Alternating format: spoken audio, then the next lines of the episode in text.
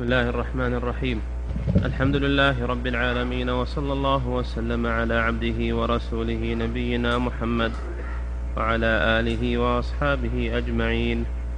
قال رحمه الله تعالى قال ابن مسعود رضي الله تعالى عنه لا يسأل أحدكم عن نفسه إلا القرآن فإن كان يحب القرآن فهو يحب الله وإن كان يبغض القرآن فهو يبغض الله ورسوله.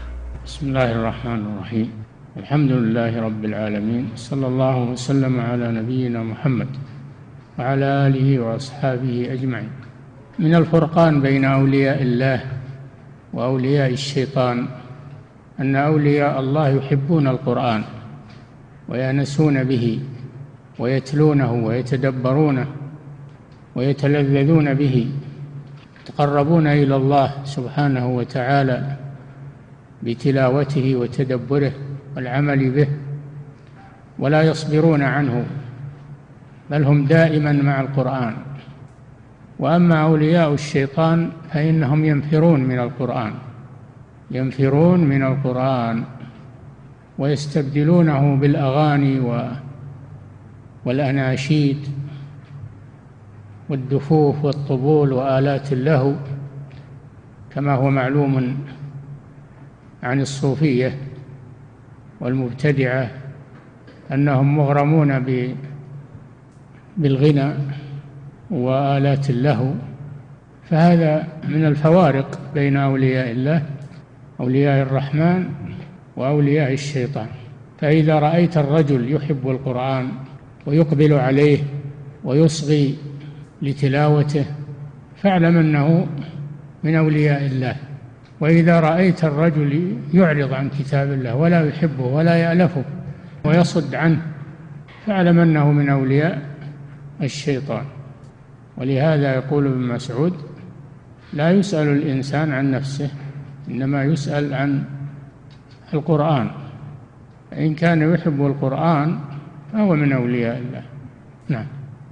قال ابن مسعود قال ابن مسعود رضي الله عنه لا يسأل أحدكم عن نفسه إلا القرآن. فإن كان يحب القرآن فهو يحب الله وإن كان يبغض القرآن فهو يبغض الله ورسوله. نعم من كان يبغض القرآن فإنه يبغض الله ورسوله. هذه علامة واضحة. نعم. وقال عثمان بن عفان رضي الله تعالى عنه لو طهرت قلوبنا لما شبعت من كلام الله عز وجل. عثمان بن عفان رضي الله عنه خليفة الراشد يقول لو طهرت قلوبنا وفي رواية لو طهرت قلوبكم ما شبعت من كلام الله عز وجل ولا تمل من كلام الله بل هي دائما مرتبطة به لأنها تحبه. لأن من أحب شيئا أكثر من ذكره. فإذا رأيت في الإنسان مللا من القرآن أو إعراضا عن القرآن فاعلم أن قلبه فيه فيه شيء من الخلل وعدم الطهارة. نعم. وقال ابن مسعود رضي الله عنه الذكر ينبت الإيمان في القلب كما ينبت الماء البقل. والغناء ينبت النفاق في القلب كما ينبت الماء البقل. نعم فرق بين القرآن والغناء. القرآن كلام الله جل وعلا والغناء كلام الشياطين شياطين الإنس والجن. والقرآن ينبت ينبت الذكر في القلب ومحبة الرب سبحانه كما ينبت الماء البقل. الذي هو الخضار الزروع. فإن الماء إذا نزل على الأرض أنبتت اهتزت وربت وأنبتت من كل زوج بهيج. هذا مثل القرآن مع القلوب. وأما الغناء فإنه ينبت النفاق. النفاق هو إظهار الخير وإبطان الشر. هو النفاق. فالغنى ينبت النفاق. كراهية القرآن وكراهية الذكر وكراهية الدين. فإذا رأيت من هو مغرم بالأغاني والمطربين فإن هذا ينبت في قلبه النفاق بغض القرآن وبغض المؤمنين. والنفرة من أهل الخير. هذا نبات الأغاني والمزامير وأصوات المطربين التي يميل إليها الفساق والصوفية فهم لا يتلذذون إلا بالأغاني والطرب. هو أنيسهم دائما وأبدا في السيارات وفي البيوت وفي أي مكان. تجد الأغاني مصاحبة لهم. إما من البث الإذاعي وإما من التسجيلات التي يستصحبونها معهم. فهذا علامة النفاق بغض ذكر الله وبغض الإيمان وأهل الإيمان والنفرة منهم. فهذا فيه التحذير من الأغاني التي استحوذت على كثير من الناس اليوم. صاروا مرتبطين بمواعيدها مرتبطين بمواعيدها. حتى إن منهم من لا يحضر الصلاة إذا كان ذلك في وقت بث الأغاني فيجلس عندها ويترك صلاة الجماعة أو يترك الصلاة في الوقت لئلا تفوته هذه الأغاني نعم يشجعون المغنين والمطربين يسمونهم آه، أهل الفن وأهل الذوق وأهل. يمنحونهم الألقاب ويصورونهم في الصور التي تتخذ للذكريات. نعم. وإن كان الرجل خبيرا بحقائق الإيمان الباطنة فارقا بين الأحوال الرحمانية والأحوال الشيطانية فيكون, فيكون قد قذف الله في قلبه من نوره. القلب يكون فيه نور. نور الإيمان الذي يفرق به بين الحق والباطل بين الهدى والضلال بين الخير والشر وبين الكفر والإيمان وبين أولياء الرحمن وأولياء الشيطان. قال تعالى يا أيها الذين آمنوا إن تتقوا الله يجعل لكم فرقانا ويكفر عنكم سيئاتكم. والفرقان هو أن يرزق الإنسان التمييز بين الأمور أمور الخير وأمور الشر وبين أهل الخير وأهل الشر. من لم يكن عنده تمييز فإنه فإن هذا دليل على أن قلبه مظلم ليس فيه نور. ليس فيه نور. ولهذا قال تعالى يا أيها الذين آمنوا اتقوا الله وآمنوا برسوله. يجعل يؤتكم كفلين يؤتكم كفلين من رحمته ويجعل لكم نورا. تمشون به والله غفور رحيم. فهذه الآية خطاب لأهل الكتاب الذين آمنوا بالرسل السابقين أن يؤمنوا برسوله محمد صلى الله عليه وسلم ليحصلوا على الأجرين أجر الإيمان بالرسل السابقين وأجر الإيمان بمحمد صلى الله عليه وسلم. هذه فائدة والفائدة الثانية يجعل لكم نورا تمشون به نور في القلوب. ونور القلوب هو الأصل ما هو النور المراد به النور الحسي نور الشمس ونور الكهرباء ونور. هذا نعم مفيد وطيب لكن لا ليس هو المقصود. المقصود نور القلب. قد يكون الإنسان أعمى في بصره لكن الله نور قلبه. لكن الله نور قلبه بالإيمان والعلم. والله جل وعلا قال فإنها لا تعمى الأبصار ولكن تعمى القلوب التي في الصدور.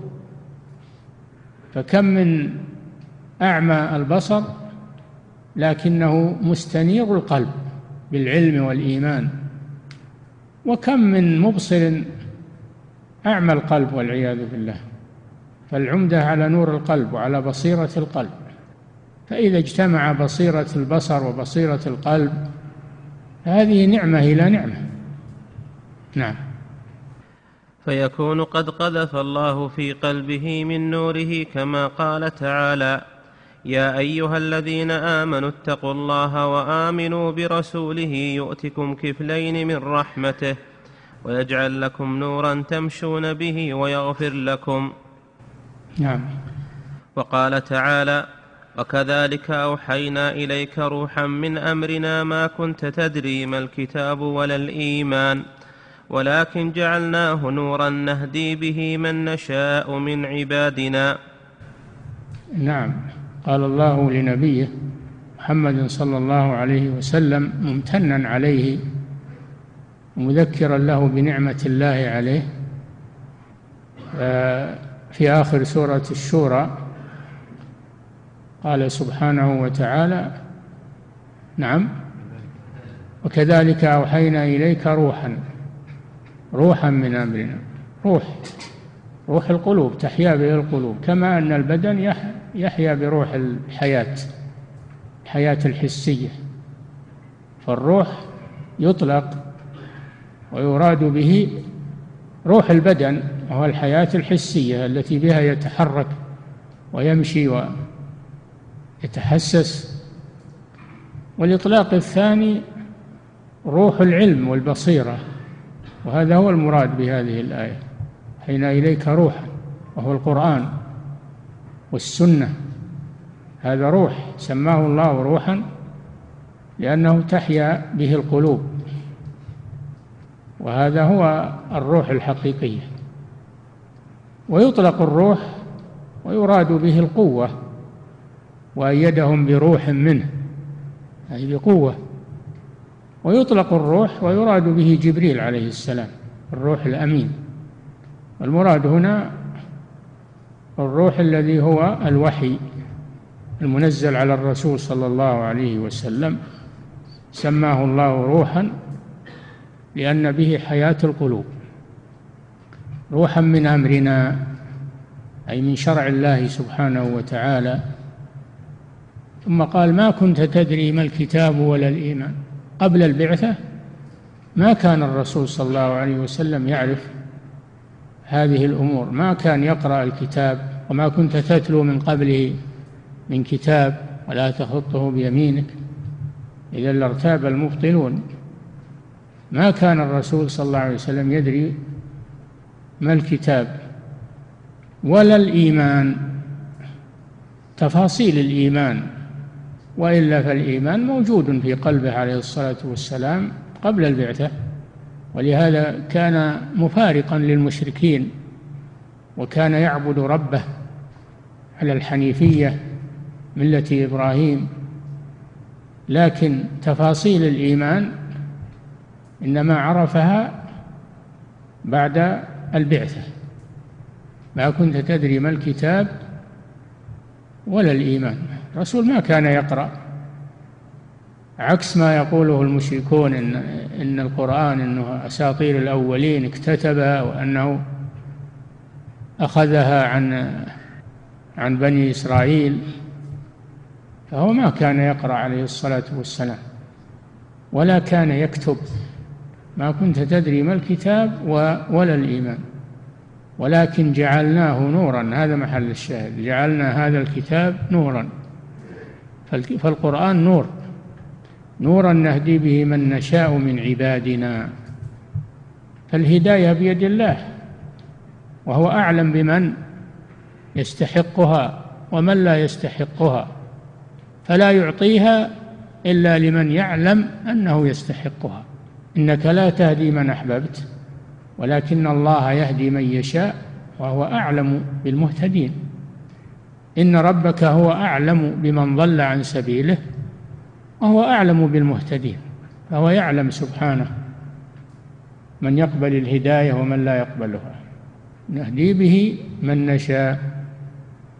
هذه هداية التوفيق والإيمان وأما هداية الدلالة والإرشاد فإنها عامة للمؤمن والكافر. وجميع الناس القرآن هدى للناس. بمعنى أنه مبين لطريق الحق من طريق الضلال مرشد. أما الهداية الخاصة هذه إنما تكون لأهل الإيمان. نورا نهدي به من نشاء من عبادنا. وإنك لتهدي إلى صراط مستقيم. ما الجمع بين هذه الآية؟ وإنك لتهدي إلى صراط مستقيم. وبين قوله تعالى إنك لا تهدي من أحببت. الجمع أن المراد بالهداية في هذه الآية هداية الدلالة والإرشاد والبيان. وأما لا تهدي من أحببت المراد هداية التوفيق والإيمان هذه بيد الله سبحانه وتعالى. وإنك لتهدي إلى صراط مستقيم صراط الله أضافه إلى نفسه سبحانه وتعالى تشريفا له. نعم. ولكن جعلناه نورا نهدي به من نشاء من عبادنا. فهذا من المؤمنين الذين جاء فيهم الحديث الذي رواه الترمذي عن أبي سعيد الخدري رضي الله عنه عن النبي صلى الله عليه وسلم أنه قال اتقوا فراسه المؤمن فإنه ينظر بنور الله. نعم فمن هداه الله من هداه الله إلى هذا القرآن وعمل به صار في قلبه نور. نور الإيمان ونور العلم فهو ينظر بنور الله سبحانه وتعالى ويميز بين الحق والباطل وبين الهدى والضلال وبين النافع والضار. أما من حرم هذا النور فإنه لا يميز بين الخير والشر ولا يميز بين أولياء الله وأعداء الله. يكون الأشياء عنده سواء. نعم. قال اتقوا فراسه المؤمن فإنه ينظر بنور الله. قال الترمذي حديث حسن. نعم. فالفراسة معناها معناها التفرس في الشخص والتوقع منه. يكون عند المؤمن فراسة لأنه ينظر بنور الله. اتقوا فراسة المؤمن. فإنه ينظر بنور الله فهو يميز بين أهل الخير وأهل الشر.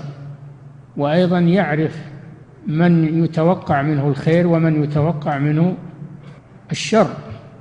بمجرد ما ينظر إلى الشخص يعرف يعرف هل هو من أهل الخير أو من أهل الشر.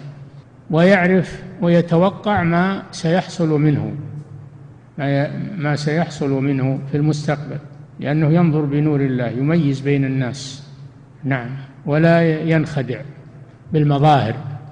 ما ينخدع بالمظاهر. نعم. وقد تقدم الحديث الصحيح الذي في البخاري وغيره.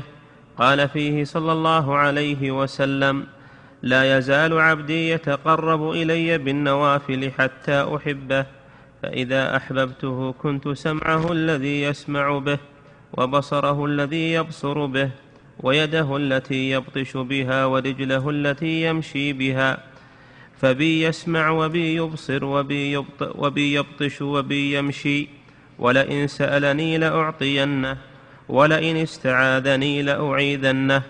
وما ترددت في شيء أنا فاعله ترددي في قبض نفس عبد المؤمن. يكره الموت وأكره مساءته ولا بد له منه. هذا الحديث يفسر بعضه بعضا ويوضح بعضه بعضا. بين صلى الله عليه وسلم ما أوحاه الله إليه وعلمه به وهو, هذا الحديث القدسي. إن الله جل وعلا قال من عادى لي وليا فقد آذنته بالحرب. وما تقرب إلي عبدي بشيء أحب إلي مما افترضته عليه. ولا يزال عبدي يتقرب إلي بالنوافل حتى أحبه. هذا محل الشاهد. أن التقرب إلى الله بالأعمال الصالحة يسبب محبة الله له كما أن معصية الله تسبب بغض الله للعبد. الله يحب التوابين ويحب المتقين ويحب المتطهرين ويحب المحسنين يحب أهل الأعمال الصالحة التي يتقر... الذين يتقربون إليه بالطاعات الفرائض والنوافل. هذه سبب محبة الله للعبد وولاية الله للعبد. تقربوا إلي بالنوافل حتى أحب. فإذا أحببته كنت سمعه الذي يسمع به وبصره الذي يبصر به ويده التي يبطش بها ورجله التي يمشي بها. ما معنى هذا؟ فسره بقوله بي يسمع وبي يبصر وبي يبطش وبي يمشي بمعنى أنه لا يستعمل هذه الحواس وهذه الأعضاء إلا في طاعة الله سبحانه وتعالى. فلا يبصر ما ما يغضب الله لا يبصر ما يغضب الله وما حرم الله النظر إليه من النساء والعورات المحرمة ولا يبصر إلا لا ينظر في الأفلام الخليعة والإنترنت الفاسد وما ينظر في هذه الأشياء ينفر منها. إنما ينظر ما ينفعه لأنه يبصر بالله سبحانه وتعالى وتوفيقه. بي يبصر وبي بي ينظر وبي يسمع. كذلك لا يستمع إلى الأغاني والمزامير والملاهي وإنما يستمع لذكر الله وللقرآن وللتسبيح والتهليل. فلا يسمع إلا ما يفيده ولا يستمع للغيبة والنميمة قول الزور واللغو وإنما يستمع لما فيه خير لأنه يسمع بالله سبحانه وتعالى. وكذلك لا يأخذ ويعطي بيده إلا ما كان من طاعة الله سبحانه وتعالى. يأخذ ويعطي من الخير. يستعمل يده في الخير ولا يستعملها في الشر وأذية الناس وظلم الناس قتل الناس وضرب الناس بغير حق. ولا يمشي إلا إلى طاعة الله. يمشي إلى طلب العلم إلى حلق الذكر. إلى المحاضرات إلى الندوات المفيدة إلى الدروس ليتفقه في دين الله يمشي إلى المساجد لأداء الصلوات فيها والجلوس فيها ولا يمشي إلى المسارح وإلى محلات اللهو والتجمعات الفاسدة بل يكرهها وينفر منها لأن الله سدده في مشيه. سدده في في بطش يده سدده في سمعه سدده في بصره. وليس معنى الحديث ما يقوله الحلولية إن الله يحل يحل في الإنسان. تعالى الله عن ذلك. لأن الحديث يفسر بعضه بعضا. قد فسر الحديث الرسول صلى الله عليه وسلم أو فسره الله. فسره الله والرسول يروي عن ربه سبحانه وتعالى بي يسمع وبي يبصر وبي يبطش وبي يمشي. ثم قال ولئن سألني لأعطينه ولئن استعاذني لأعيذنه. لأن الله معه لأن الله معه وتولاه سبحانه وتعالى. ثم قال جل وعلا وما ترددت في شيء أنا فاعله. ترددي في قبض روح أو نفس عبدي المؤمن. هل الله يتردد؟ فسره بقوله يكره الموت وأكره مساءته معنى تردد الله كراهته لما يكرهه عبده. كراهة طبيعية يكره الموت كراهة طبيعية. الله يكره ما يكره عبده ولكن لا بد له من الموت. فمعنى ترددت يعني أكره ما يكرهه عبدي المؤمن. نعم. فإذا كان العبد من هؤلاء فرق بين حال أولياء الرحمن وأولياء الشيطان. لأنه لا بد أن الدنيا فيها أولياء للرحمن وأولياء للشيطان. ما هم كل من في الدنيا ما هم كلهم أولياء للرحمن ولا هم كلهم أولياء للشيطان. بل فيها من هو ولي للرحمن ومن هو ولي للشيطان. ولا يميز العبد بين الفريقين إلا بالإيمان إلا بالإيمان ونور العلم ونور العبادة التي يجعلها الله في قلبه. نعم. فإذا كان العبد من هؤلاء فرق بين حال أولياء الرحمن وأولياء الشيطان كما يفرق الصيرفي بين الدرهم الجيد والدرهم الزيف. أما الذي يظن أن عنده خوارق الذي يظن أن من كان عنده خوارق للعادة أنه ولي لله مطلقا هذا لا يميز بين الحق والباطل. الخوارق للعادة لا تدل على الولاية.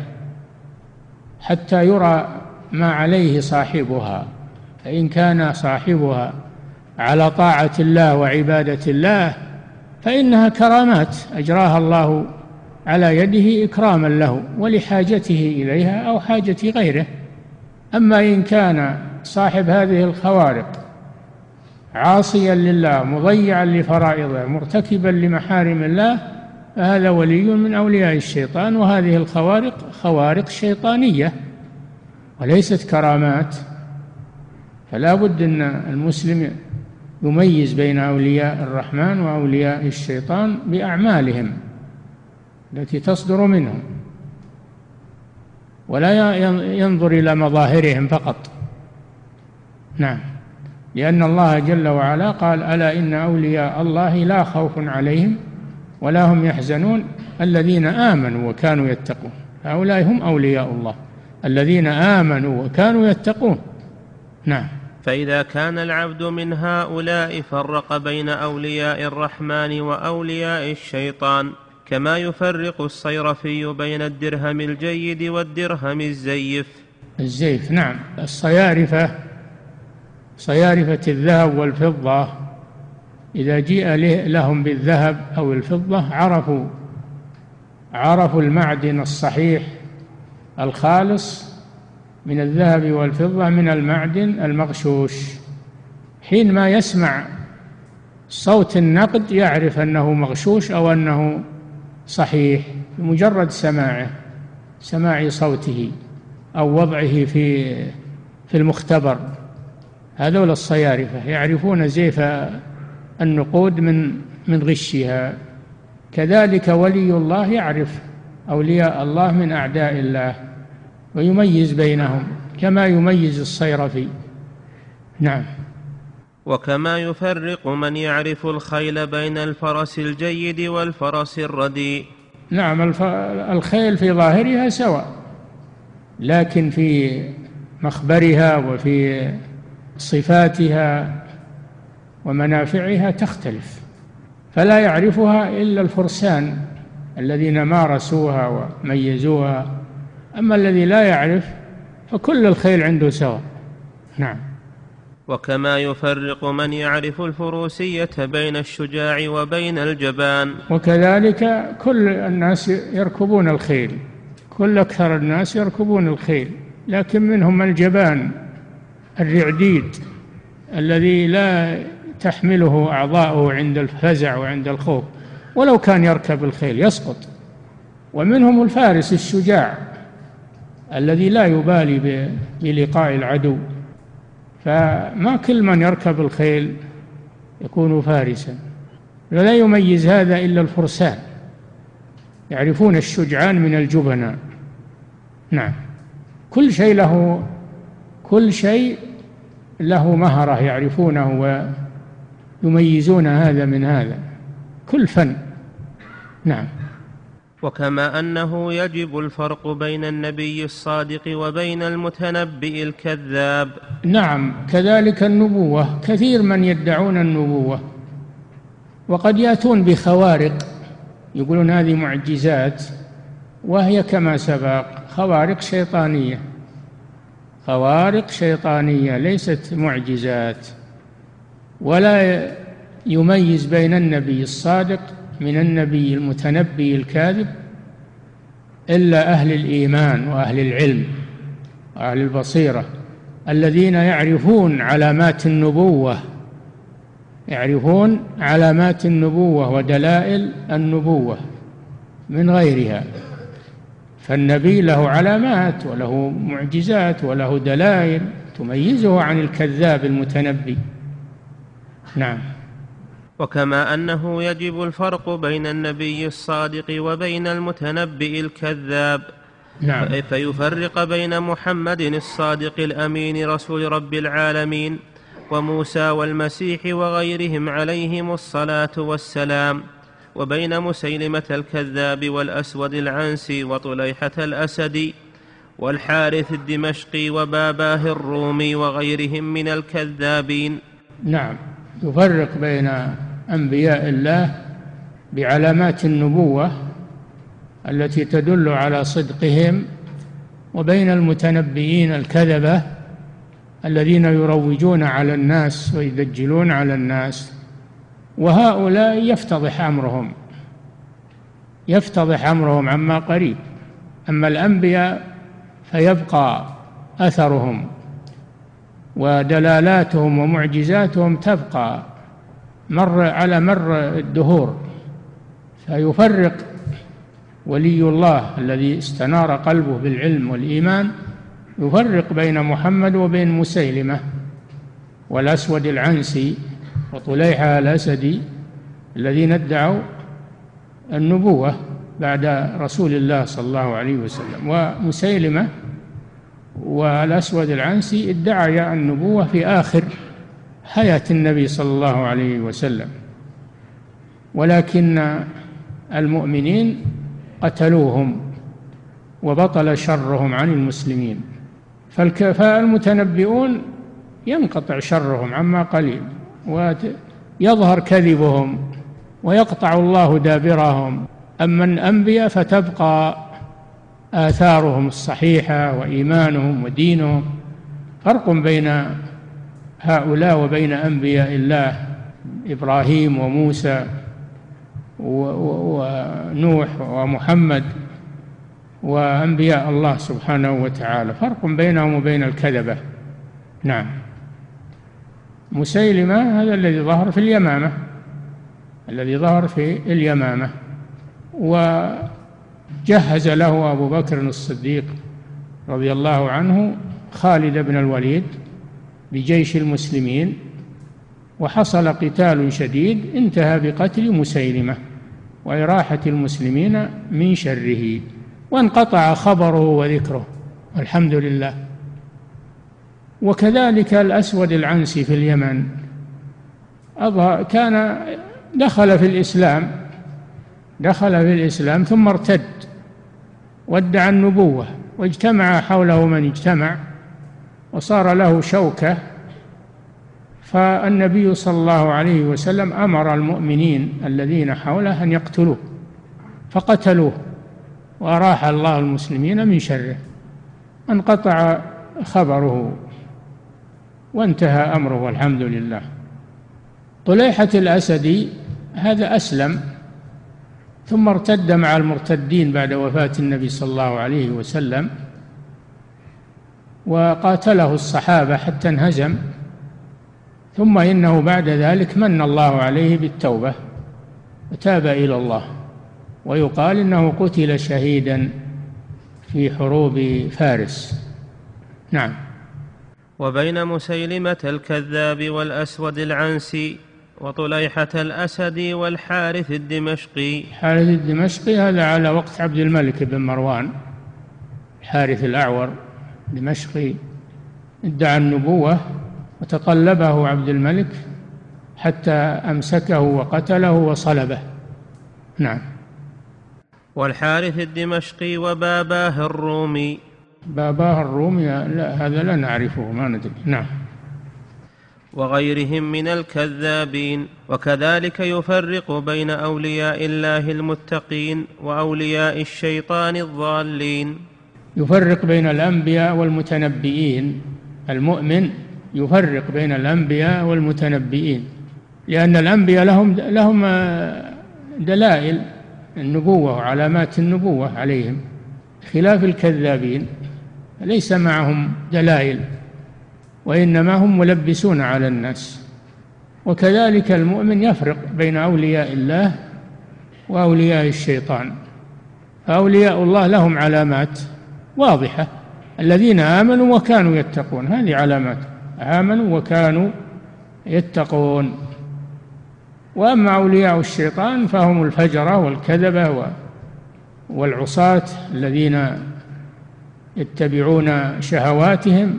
ويضيعون الفرائض ويرتكبون الجرائم ومع هذا يزعمون أنهم أولياء الله وهم أعداء لله عز وجل. لكن يصدقهم من ليس في قلبه نور ولا إيمان ويقول هؤلاء أولياء لله. وهم كثير الذين صدقوا هؤلاء كثير من الخلق فصاروا يعتقدون فيهم الولاية ويعبدونهم من دون الله ويذبحون لهم وينذرون لهم والعياذ بالله. نعم. وحتى لو ثبت أنه ولي لله فإنه لا يعبد. لا تجوز عبادته. ولو كان هو يدعو إلى عبادته عبادة نفسه لم يكن وليا لله وإنما هو ولي للشيطان.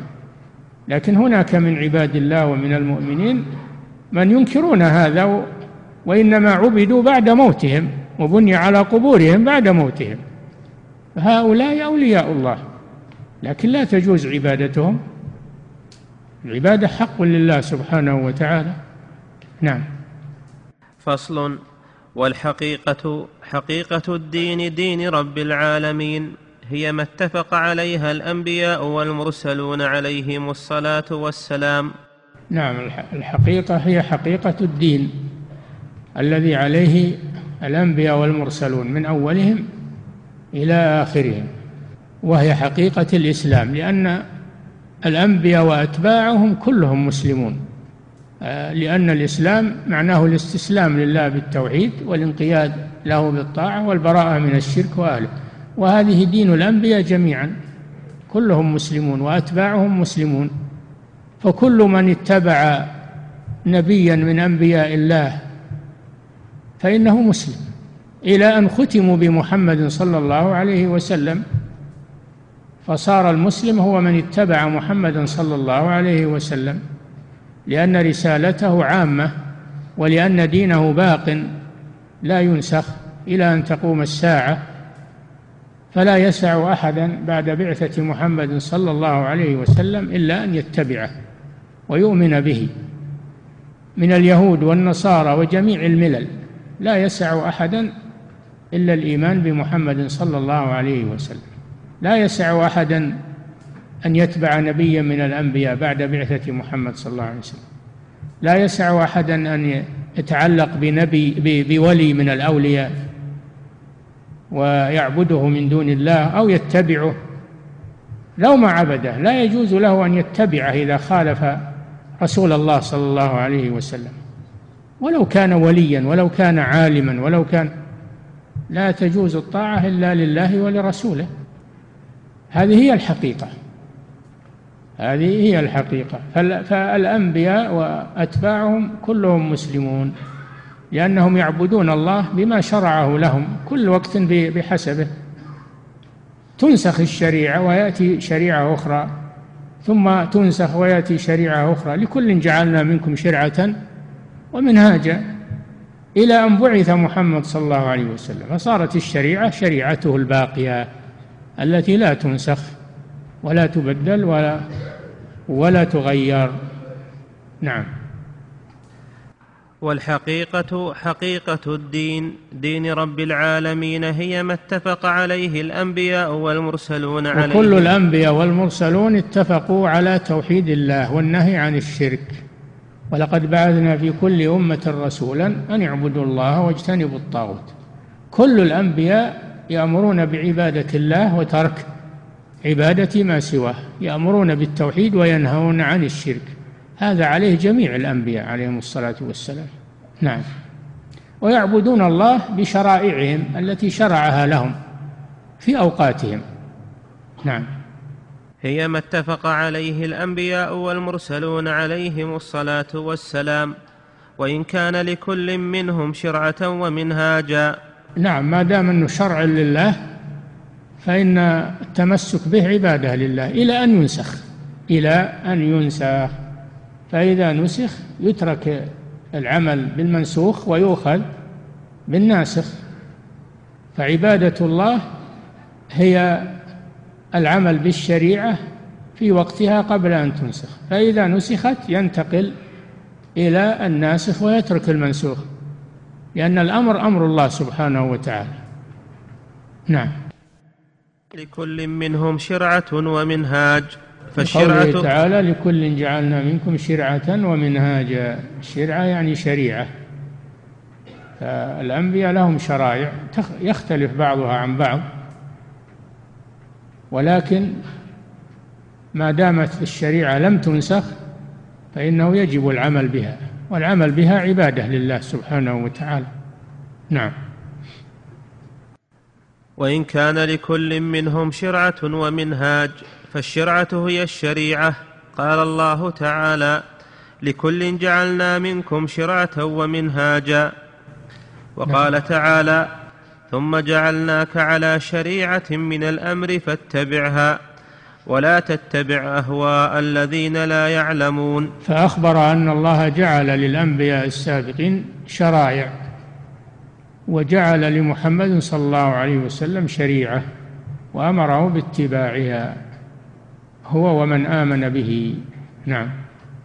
وقال تعالى ثم جعلناك على شريعة من الأمر فاتبعها ولا تتبع أهواء الذين لا يعلمون. فمن لم يتبع شريعة محمد صلى الله عليه وسلم فهو متبع لهواه. ما يقول أنا متبع لموسى أو لعيسى بل هو متبع لهواه لأن شريعة موسى وعيسى عليهما السلام قد انتهت ونسخت فهذا متبع لهواه. قال تعالى فإن لم يستجيبوا لك فاعلم أنما يتبعون أهواءهم ومن أضل ممن اتبع هواه بغير هدى من الله إن الله لا يهدي القوم الظالمين. نعم.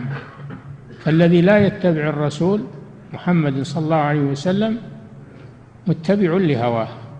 وإن قال إنه متبع لموسى أو لعيسى عليهما السلام فهو كذاب. لأن موسى وعيسى وجميع الأنبياء حثوا على اتباع محمد صلى الله عليه وسلم إذا بعث. حتى إن الله أخذ الميثاق على الأنبياء أنفسهم كما سبق أنه إذا بعث محمد وفيهم ومنهم أحد حي لا بد أن يتبعه أن يتبع محمدا صلى الله عليه وسلم. وإذا أخذ الله ميثاق النبيين لما أتيتكم من كتاب وحكمة ثم جاءكم رسول مصدق لما معكم لتؤمنن به ولا تنصرنه أخذ الله الميثاق على الأنبياء أن يتبعوا محمدا صلى الله عليه وسلم إذا بعث. فكيف بغير الأنبياء؟ نعم. ثم جعلناك على شريعة من الأمر فاتبعها ولا تتبع أهواء الذين لا يعلمون. إنهم لن يغنوا عنك من الله شيئا. وإن الظالمين بعضهم أولياء بعض والله ولي المتقين. والله ولي المتقين. الظالمين بعضهم أولياء بعض كما قال تعالى وكذلك نولي بعض الظالمين بعضا بما كانوا يكسبون. سلط الله الظلم بعضهم على بعض. والذين كفروا أولياؤهم الطاغوت يخرجونهم من النور إلى الظلمات. أولئك أصحاب النار. هم فيها خالدون. أما المؤمنون فإن الله هو وليهم. الله ولي الذين آمنوا. نعم. والمنهاج هو الطريق. الشريعة هي الملة والمنهاج هو الطريق الذي يسير عليه الإنسان في دينه. نعم. والمنهاج هو الطريق. قال تعالى وأن لو استقاموا على الطريقة لأسقيناهم ماء غدقا لنفتنهم فيه ومن يعرض عن ذكر ربه يسلكه عذابا صعدا. لو استقاموا على الطريقة أي على طريق الصحيح الموصل إلى الله لسقاهم الله المطر وأنزله عليهم في حينه وفي أوقاته وماء غدق. ولكن انحباس المطر إنما هو بذنوب بني آدم. يحبس الله المطر بسبب ذنوب بني آدم. والشاهد من قوله استقاموا على الطريقة أي على المنهج الرباني. نعم. فالشرعة بمنزلة الشريعة للنهر. الشريعة للماء يقال لمورد الماء شريعة. شريعة الماء يعني مورد الماء. والشرعة نعم. فالشرعة بمنزلة الشريعة للنهر. والمنهاج هو الطريق الذي سلك فيه. والغاية المقصودة هي حقيقة الدين وهي عبادة الله وحده لا شريك له وهي حقيقة دين الإسلام. عبادة الله وحده لا شريك له هي حقيقة دين الإسلام الذي هو دين جميع الأنبياء. ولهذا قال صلى الله عليه وسلم نحن معاشر الأنبياء إخوة لعلات. ديننا واحد والشرائع مختلفة. مثل الإخوة من الأب أمهاتهم مختلفة وأبوهم واحد فدين الأنبياء واحد وهو الإسلام. وإن اختلفت شرائعهم التي شرعها الله لهم لأن الله يشرع لكل أمة ما يناسبها في وقتها. كل أمة يشرع الله لها ما يناسبها في وقتها ثم ينسخ الله ذلك بما يناسب الوقت المستقبل وهكذا. إلى أن بعث محمد صلى الله عليه وسلم فشرع الله لهم دين الإسلام الذي جاء به محمد صلى الله عليه وسلم وهو الصالح لكل زمان ومكان إلى أن تقوم الساعة. نعم. وهي حقيقة دين الإسلام وهي أن يستسلم العبد لله رب العالمين لا يستسلم لغيره. الإسلام هو الاستسلام لله. الاستسلام لله بالتوحيد والانقياد له بالطاعة. لا يستسلم لغير الله. فمن استسلم لله وحده فهو المسلم حقا. ومن استسلم لله ولغيره فهو مشرك. ومن لم يستسلم لله فهو ملحد ومستكبر. نعم. لا يستسلم لغيره فمن استسلم له ولغيره كان مشركا. والله لا يغفر أن يشرك به. نعم.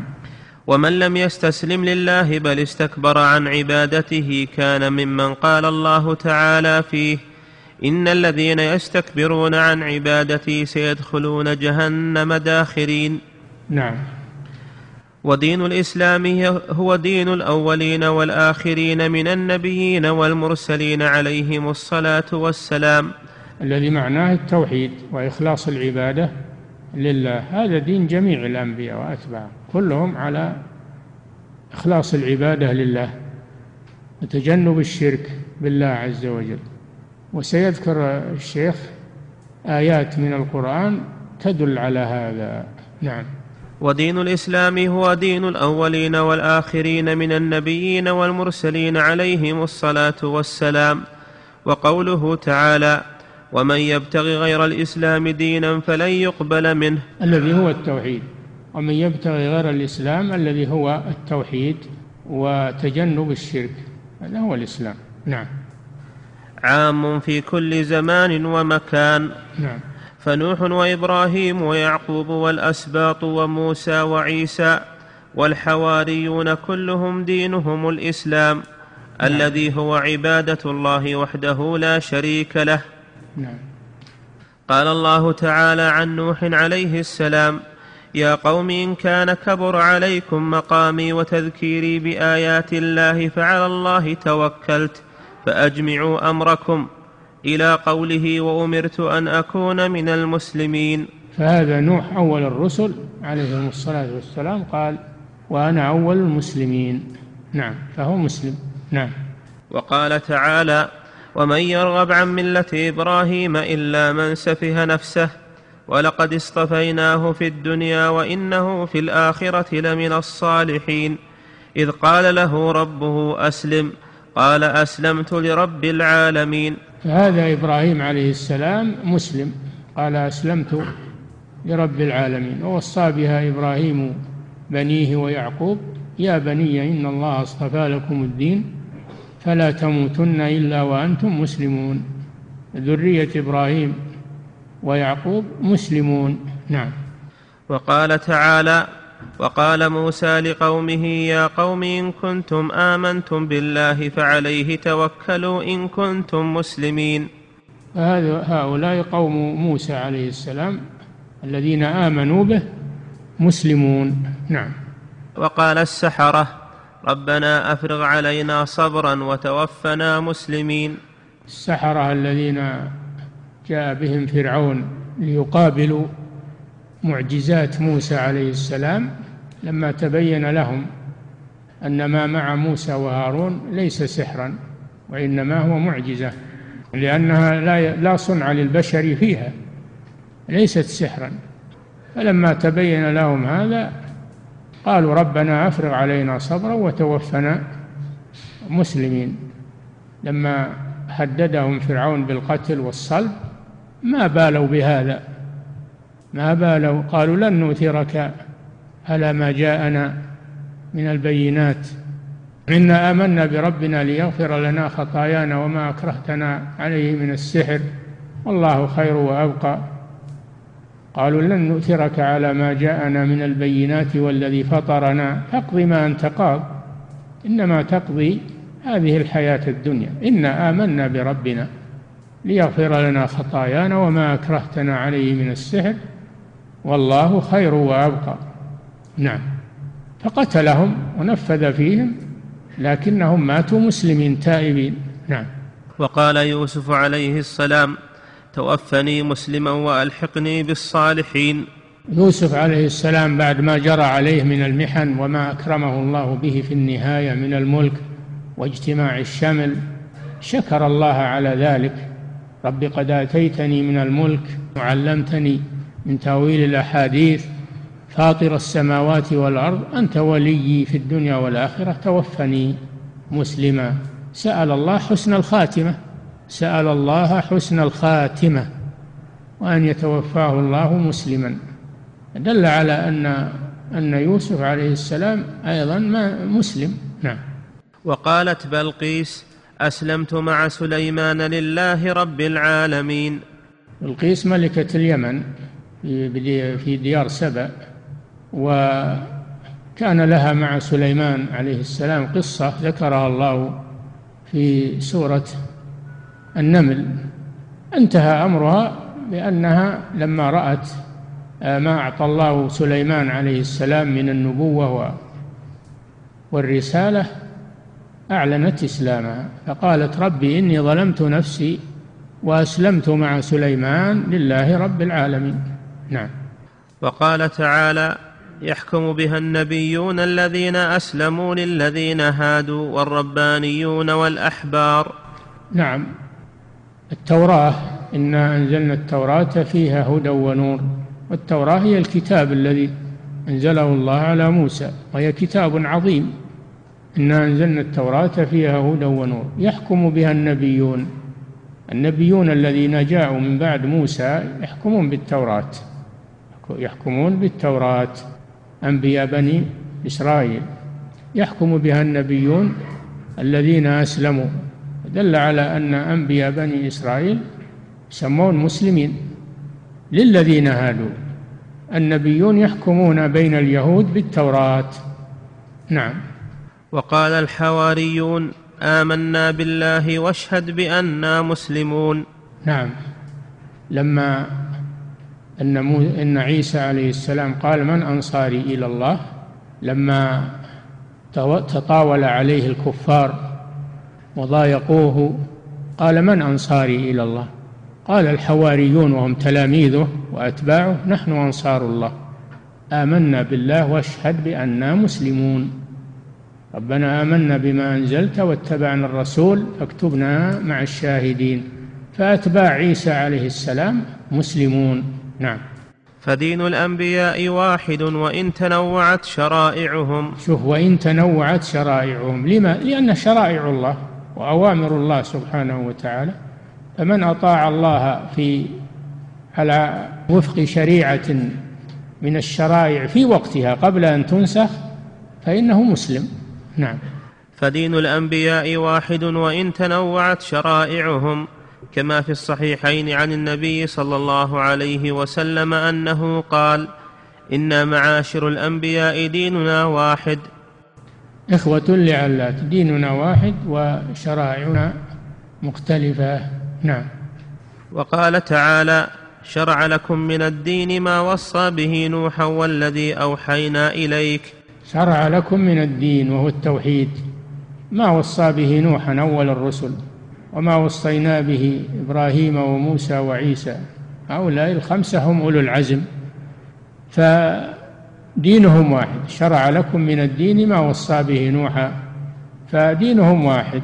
عليهم الصلاة والسلام وهو التوحيد وترك الشرك والابتعاد عنه. نعم. شرع لكم من الدين ما وصى به نوحا والذي أوحينا إليك وما وصينا به إبراهيم وموسى وعيسى ان اقيموا الدين ولا تتفرقوا فيه هذا ما أوصاهم الله به. أن أقيموا الدين وهو التوحيد. أقيموا الدين وهو التوحيد. وعبادة الله وحده ترك عبادة ما سواه. ثم قال ولا تتفرقوا فيه. العقيدة لا يجوز الاختلاف فيها ولا التفرق فيها. لا يجوز هذا.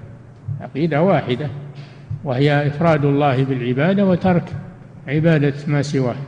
نعم. كبر على المشركين ما تدعوهم إليه. المشرك ينفر من التوحيد وإذا ذكر الله وحده اشمأزت قلوب الذين لا يؤمنون بالآخرة وإذا ذكر الذين من دونه إذا هم يستبشرون. وهذا الحقيقة مشكلة لأن بعض الناس الآن يكره ذكر التوحيد والدعوة إلى التوحيد ويقول لا تنفر الناس بالتوحيد بالعقيدة هذا خطر عظيم الذي يكره التوحيد هذا خطر عظيم أنه يكون من الكفار. وإذا ذكر الله وحده اشمأزت قلوب الذين لا يؤمنون بالآخرة فلا يكره التوحيد من في قلبه إيمان. نعم. وقال تعالى يا أيها الرسل كلوا من الطيبات واعملوا صالحا. إني بما تعملون عليم. يا أيها الرسل كلوا من, من الطيبات واعملوا صالحا. إني بما تعملون عليم. وإن هذه أمتكم نعم. وإن هذه أمتكم أمة واحدة وأنا ربكم أمة. وإن هذه أمتكم أمة واحدة وأنا ربكم فاتقون. الشاهد في قوله وإن هذه أمتكم أمة واحدة وأنا ربكم فاتقون. فدين الأنبياء واحد دين الأنبياء واحد وهم أمة واحدة كلهم على التوحيد والإيمان بالله فهم أمة واحدة من أولهم إلى آخرهم. نعم. وإن هذه أمتكم أمة واحدة وأنا ربكم فاتقون فتقطعوا أمرهم بينهم زبرا كل حزب بما لديهم فرحون. أمرهم الله أن أن يكونوا أمة واحدة على التوحيد والإيمان ولكنهم اختلفوا وتفرقوا. تقطعوا أمرهم بينهم زبرا كتب كل واحد عنده كتب ومؤلفات تخالف ما عليه الآخر ويرد على الآخر. ويكفر الآخر ولا حول ولا قوة إلا بالله. فهذا ما حذر الله منه. تقطعوا أمرهم بينهم زبرا كل حزب بما لديهم فرحون. هذه المشكلة بعد. الإنسان يمكن الاختلاف يقع لكن إذا حصل الاختلاف فالإنسان ما يجزم أنه على أنه على صواب وأن مخالفه على خطأ. ما يجزم بهذا بل يحتمل العكس. يحتمل أن مخالفه هو المحق وأنه هو على خطأ. أما إذا جزم أنه على حق وأن مخالفه مخطئ فهذه مصيبة لأنه لا يرجع لأنه لا يرجع. أما الأول يمكن يرجع لكن الذي يجزم أنه على صواب وأن مخالفه على الخطأ هذا لا يرجع. كل حزب بما لديهم فرحون. نعم. فصل. يكفي. أحسن الله أحسن الله إليكم صاحب الفضيلة. هذه أسئلة كثيرة. أعرض على فضيلتكم ما تيسر منها. هذا السائل يقول هل الغناء في عهد السلف هو الأناشيد المعروفة اليوم؟ وما حكمها؟ وما الفرق بين الأناشيد بالدف والغناء؟ الغنى معروف في القديم وفي الحديث. الغنى هو الطرب هو الطرب بالشعر والتطريب بالشعر والترنيم بالشعر هذا غنى سواء سميتها أناشيد أو أو ما سميتها أناشيد. هو كله كل الطرب كله غنى من الغنى. سواء سمي بالأناشيد أو آه، سمي بغير ذلك. نعم. أحسن الله إليكم صاحب الفضيلة وهذا سائل يقول ما حكم السماع لما يسمى بالأناشيد الإسلامية؟ وهل هناك حالات يختلف فيها الحكم بعضها عن بعض؟ نحن قلنا ولا زلنا نقول ونكرر وغيرنا من الناصحين يقولون ما فيها نشيد إسلامية. أناشيد نعم فيها نشيد ولكن تسمى إسلامية؟ لا. وش الدليل على أنها إسلامية؟ الإسلامية تكون من الإسلام وهذا يحتاج إلى دليل أنها من الإسلام.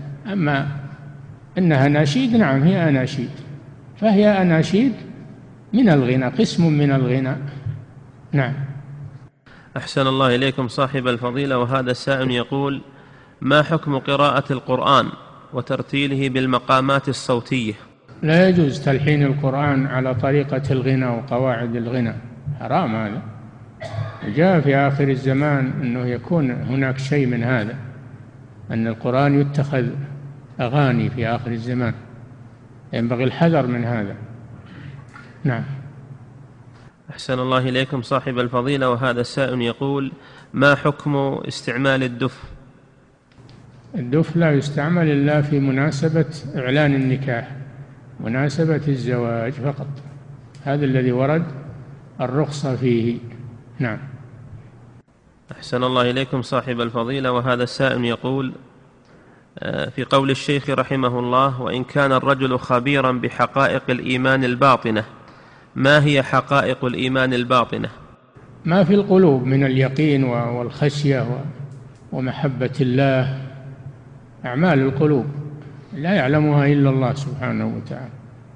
لأن الأعمال على قسمين أعمال ظاهرة على الجوارح وأعمال باطنة في القلوب لا يعلمها إلا الله من الخوف والخشية والرغبة والمحبة لله عز وجل ولعباده المؤمنين. نعم.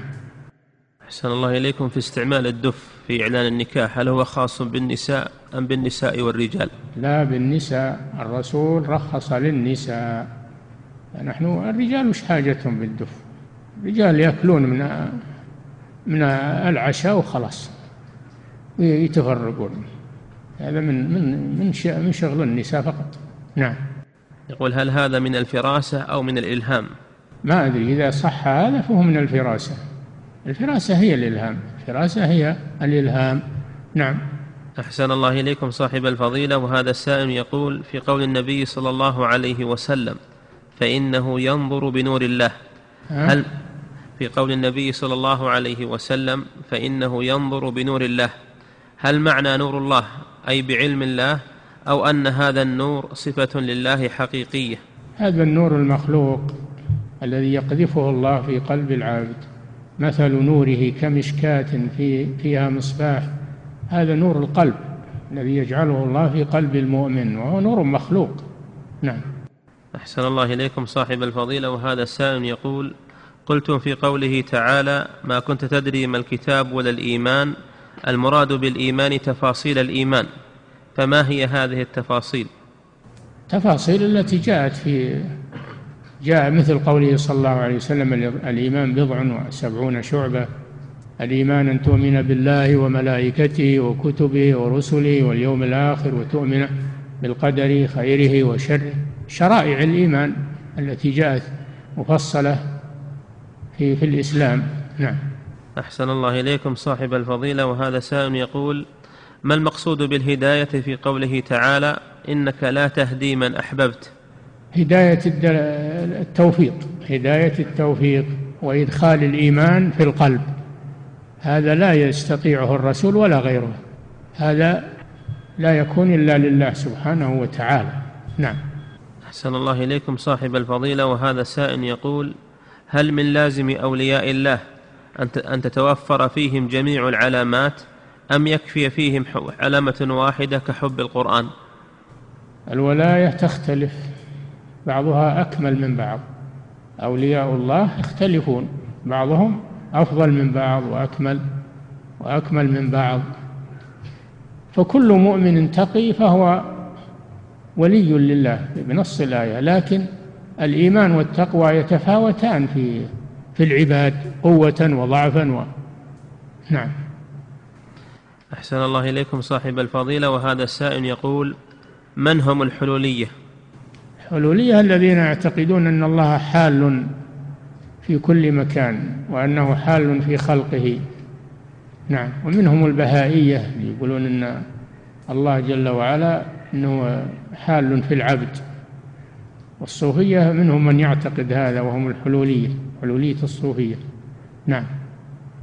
أحسن الله إليكم صاحب الفضيلة وهذا سائل يقول ما المقصود بقول النبي صلى الله عليه وسلم لا تقوم الساعة حتى يخرج كذابون ثلاثون كلهم يزعم أنه نبي. هل المقصود أن عددهم هو ثلاثون فقط أم أنهم أكثر من ذلك؟ أكثر من ذلك لكن هؤلاء من أشهرهم ثلاثون من أشهرهم إلا يخرج غيرهم. نعم. أحسن الله إليكم صاحب الفضيلة وهذا السائل يقول قد يوجد صوفي مبتدع لكنه مقبل على قراءة القرآن. فهل هذا يعد من أولياء الشيطان؟ كما ذكرنا أن الولاية تختلف. قد يكون عنده نوع من من ولاية الله عنده نوع من ولاية الشيطان يجتمع في هذا وهذا. الولاية تختلف. نعم. أحسن الله إليكم صاحب الفضيلة وهذا السائل يقول أعيش في مجتمع يحترم الأعراف القبلية وكثيرا ما تتعارض هذه الأعراف مع الشرع الحنيف. كاختلاط الزوجات الإخوة مع إخوة الزوج وغيرهم واستماع الأغاني وغيرها فأقوم بالإنكار عليهم. ثم يصفونني بالتشدد وأني أتيت بدين جديد وغيرها من أساليب الإنكار. السؤال هل يحق لي أن أصفهم بأنهم أولياء الشيطان؟ وما هو الأسلوب الرشيد في تعاملي معهم؟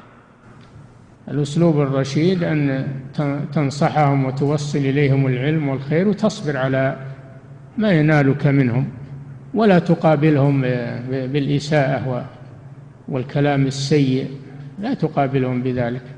قابلهم باللطف قابلهم بالأسلوب الطيب والحكمة والموعظة الحسنة والجدال بالتي هي أحسن كما أمر الله بذلك. وعليك بالصبر. نعم. أحسن الله إليكم صاحب الفضيلة. وهذا السائل يقول هل هناك فرق هل هناك فرق على المنهاج والعقيدة؟ المنهاج هو الطريق الذي يسلكه العبد إلى الله والعقيدة ما يعتقده في قلبه ما يعتقده في قلبه. هذه هي العقيدة. من الإيمان بالله ورسوله والإيمان بالملائكة والكتب والرسل و... نعم. أحسن الله إليكم صاحب الفضيلة وهذا السائل يقول هل قوله سبحانه وتعالى إن الله لا يغفر أن يشرك به يدخل فيه الشرك الأكبر والشرك الأصغر؟ هو الظاهر نعم. هو الظاهر أنه حتى الشرك الأصغر لا بد أن يعذب عليه لكن ليس مثل تعذيب الشرك الأكبر. الشرك الأكبر يخلد في النار وأما الشرك الأصغر فيعذب بقدره ثم يخرج من النار. نعم. أحسن الله إليكم صاحب الفضيلة وهذا سائل يقول سمعت من يقول إن عيسى عليه السلام عندما ينزل في آخر الزمان يكون من أولياء الله ولا ينزل على أنه من أنبياء الله فهل هذا صحيح؟ هو نبي عليه الصلاة والسلام لكن يتبع نبي يتبع محمد صلى الله عليه وسلم. لأن الشريعة شريعة محمد فهو تابع لمحمد ومجدد مجدد لدين الإسلام. نعم. أحسن الله إليكم صاحب الفضيلة وهذا سائل يقول ما هو الفرق بين المنهاج والمنهج؟ هو المنهج والمنهاج سواء وهو الطريق الذي يسير عليه الإنسان. نعم. أحسن الله إليكم صاحب الفضيلة وهذا السائل يقول هل ما يسمى بالبدوي من أولياء الله؟ البدوي هو الذي يقيم عليه معبد في طنطا وهو من أكبر الأوثان في مصر. حجوا إليه المشركون يذبحون له وينذرون له. وإذا أردت أن تعرف حقيقته راجع ترجمته موجودة ترجمته في تراجم. نعم في كتب التراجم. نعم. أحسن الله إليكم صاحب الفضل وما ذكر أنه من ولي الله بل ذكر أنه من من أعداء الله. نعم. أحسن الله إليكم صاحب الفضيلة. وهذا سائل يقول ما الدليل على أن دين محمد صلى الله عليه وسلم نسخ جميع الشرائع؟ يا سبحان الله ما الدليل على أن دين محمد نسخ جميع الشرائع؟ أما تقرأ القرآن أما تقرأ قوله تعالى قل يا أيها الناس إني رسول الله إليكم جميعا الذي له ملك السماوات والأرض لا إله إلا هو يحيي ويميت فآمنوا بالله ورسوله النبي الأمي الذي يؤمن بالله وكلماته واتبعوه لعلكم تهتدون. لعلكم تهتدون فدل على أن من لم يتبع هذا الرسول فليس بمهتد. وقد قال صلى الله عليه وسلم لا يسمع بي يهودي ولا نصراني ثم لا يؤمن بالذي جئت به إلا دخل النار. حديث في الصحيح. نعم. أحسن الله إليكم صاحب الفضيلة وهذا السائل يقول ما حكم الصلاة في المحاريب التي في المساجد؟ حيث سمعنا أثرا فيه اتقوا هذه المذابح يعني المحاريب. الصلاة في المحاريب مكروهة إذا كان ليس هناك حاجة المسجد واسع. فإنه إذا صلى في المحراب خفي على المأمومين ما يرونه. وأما إذا احتيج إلى ذلك ضاق المسجد فلا مانع أنه يصلي في المحراب. نعم. أحسن الله إليكم صاحب الفضيلة وهذا السائل يقول هل تجوز مشاهدة المباراة الرياضية مع ما فيها من كشف بعض عورات اللاعبين؟ فيها كشف عورات اللاعبين وفيها إضاعة الوقت. فيها إضاعة الوقت من غير فائدة وش الفائدة منها؟ نعم. أحسن